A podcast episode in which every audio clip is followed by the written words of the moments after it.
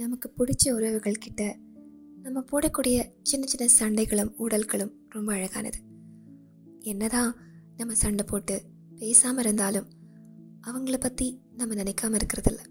என்ன சொல்ல போனால் அப்போ தான் நம்ம அதிகமாக நினைக்க ஆரம்பிக்கிறோம். அப்படி தான் பார்கவி சண்டைக்கு பிறகு தான் அதிகமாக அர்ஜுனை பற்றி நினைக்க ஆரம்பிக்கிறான். வேறு யாருக்கும் தெரியக்கூடாது. அர்ஜுன்கிட்ட நேரடியாகவும் சொல்லக்கூடாது. ஆனால் அர்ஜுனுக்கு தெரியணும். அதுக்காக தான் மெசஞ்சரில் அந்த வால்பேப்பரை அவங்க பதிவு செய்கிறான் ஆனால் அதை பார்த்துட்டு அவளுக்கு வந்த அழைப்பு சுந்தர் கிட்ட இருந்தது.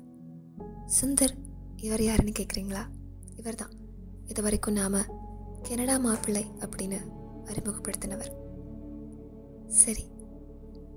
யாஹூ மெசஞ்சரில் சுந்தர் எப்படி இந்த வால்பேப்பரை பார்க்க முடியும்? அப்படின்னா மெசஞ்சரில் இதுக்கு முன்னாடி அவங்க பேசியிருக்கணும். ஆமாம் சுந்தர்கிட்ட பார்க்கவி இதுக்கு முன்னாடி பேசியிருக்கா. அர்ஜுன் பார்கவி வாழ்க்கைக்குள்ளே வரதுக்கு முன்னாடியே சுந்தர் பார்கவி வாழ்க்கைக்குள்ளே வந்துட்டாருங்கிறது தான் உண்மை. வீட்டில் இணையதளம் இருக்கிறது பார்கவியோட படிப்புக்காகங்கிறது ஒரு புறம் இருந்தாலும் மாப்பிள்ளைங்க வந்தால் பொண்ணுக்கிட்ட பேசுகிறதுக்கு வசதியாக இருக்கணும் அப்படிங்கிறது இன்னொரு காரணம்னு சொல்லலாம். ஏன்னா பார்கவி அப்பா ஓரளவுக்கு நல்ல பணக்கார மாப்பிள்ளை. அப்படி இல்லையா? வெளிநாட்டு மாப்பிள்ளை. இப்படி தான் பார்கவியை திருமணம் செய்து கொடுக்கணுங்கிறதுல தீவிரமாக இருந்தார். அதற்கேற்ப தான் வீட்டில் இணையதள வசதியும் வந்துச்சு.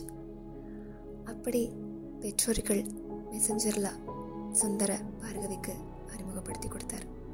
ஒரு சில முறைகள் அவங்க பேசியும் இருக்காங்க. பார்கவி தன் முகத்தை வால்பேப்பரில் வைக்கல. ஆனால் சுந்தர் வால்பேப்பரில் முகம் வச்சிருந்தார். அந்த முகம் அவளுக்கு தெளிவாக தெரியலைங்கிறது ஒரு புறம். இன்னொரு புறம் இவர் கொஞ்சம் கருப்பாக இருக்காரே. இவரோட எப்படி? அப்படிங்கிற எண்ணமும் அடிக்கடி அவளுக்குள்ள வந்துட்டு போனதும் உண்மை. அதுக்கப்புறம் கொஞ்ச நாள் அவள் சுந்தர்கிட்ட பேசவே இல்லை. ரொம்ப நாட்கள் என்ன சொல்ல போனா ரொம்ப மாதங்கள் கழித்து தான் இந்த அழைப்பு அவள் எதிர்பாராம சுந்தர்கிட்ட இருந்து வந்தது. அந்த அழைப்பை எடுத்த உடனே அவளுக்குள்ள ப்ளஸ் நான்கு நான்குன்னு இவ்வளவு பெரிய நம்பரில் இருக்கே.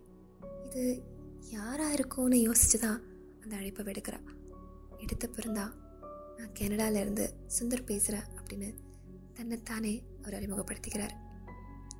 ஒரு பயம் ஒரு கவலை ஒரு வெறுப்பு இதெல்லாம் கலந்தொரு உணர்வு.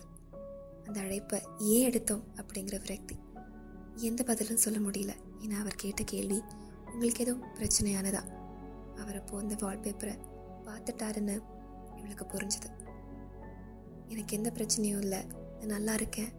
எனக்கு கொஞ்சம் படிக்கணும் அப்படின்னு சொல்லி அந்த அழைப்பை அவள் துண்டிக்கிறாள் அழைப்பை வச்ச உடனேயே அவளுக்குள்ள ஒரு பயம். இப்படி ஒருத்தர் இருக்கிறாரு. இப்படி ஒருத்தரை வீட்டில் பேசிக்கிட்டு இருக்கிறாங்க அப்படிங்கிற விஷயத்தையே நம்ம மறந்துட்டோமே அப்படிங்கிற பயம் வந்தது. அதே போல் எனக்கு இந்த திருமணம் பிடிக்கல.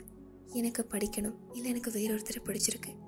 அப்படி எதையுமே சொல்லக்கூடிய தைரியமும் பார்கவிக்கு இல்லை ஏன்னா ஒரு வேளை சொல்லியிருந்தா அதை சுந்தர் அவங்க வீட்டுக்கிட்ட சொல்லி அவங்க பார்கவியின் பெற்றோர்கள்கிட்ட நிச்சயம் சொல்லியிருப்பாங்க.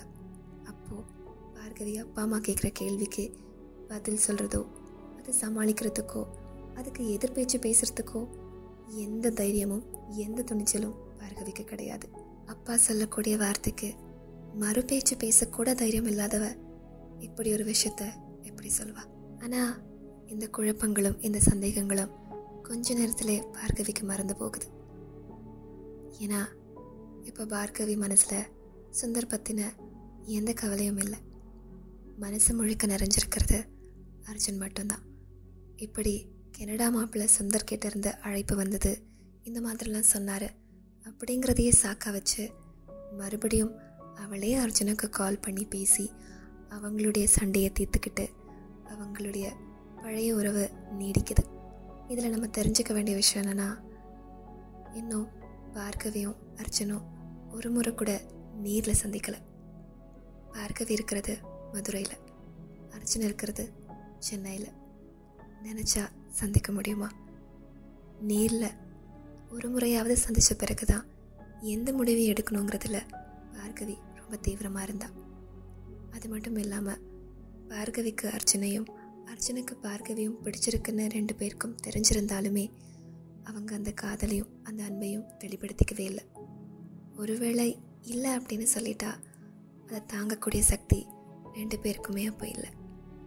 இப்போது இவங்க ரெண்டு பேரும் சந்திக்கலாம் அப்படிங்கிற முடிவெடுக்கிறாங்க பார்கவியை பார்க்குறதுக்காக சென்னையிலேருந்து மதுரைக்கு வராரு அர்ஜுன். ஒரு அளவு கடந்த சந்தோஷம். தனக்கு ரொம்ப ரொம்ப பிடிச்ச பையனை நேரில் பார்க்கவே சந்திக்க போகிறான் அந்த மனசு ஒரு குழந்தை மாதிரி எப்போ எப்போன்னு இங்கே ஆரம்பிக்குது. அதுக்காகவே தன்னை ரொம்ப அழகாக தயார்படுத்திக்கிறா பார்கவி. தங்கிட்ட இருக்கிற தனக்கு பிடிச்ச ஒரு அழகான சுடிதார் அணிஞ்சுக்கிறா. முன்பக்கம் அழகாக கொஞ்சம் முடிவும் எடுத்து விட்டுக்கிறா. சின்னதாக ஒரு பொட்டு கண்ணுக்கு கீழே மை அப்போது சந்தையில் புதுசாக அறிமுகமான லிப் கிளாஸ் இதெல்லாம் போட்டுக்கிட்டு அவங்க அப்பா அவளுக்கு ஆசையாக வாங்கி கொடுத்த ஸ்கூட்டரில் ரொம்ப ரொம்ப ஆசையோடையும் கனவோடையும் அர்ச்சனை பார்க்க புறப்படுறான். இதே ஆசையோடையும் இதே கனவோடையும் தான் நிச்சயம் அர்ஜுனும் அவளுக்காக அவளை பார்க்க காத்திருப்பாருன்ற நம்பிக்கையும் அவளுக்குள்ள அதிகமாக இருந்தது. இவங்க நேரில் பார்த்து என்ன பேசிக்கிட்டாங்க?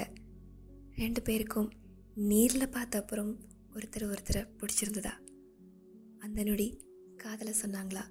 இல்லை நட்போடையே வீடு திரும்பினாங்களா? இந்த கேள்விகள் எல்லாத்துக்கும் அடுத்த பாட்காஸ்ட்டில் பதில் சொல்கிறேன் இது பாக கதைகள் நான் உங்கள் நிவேதா.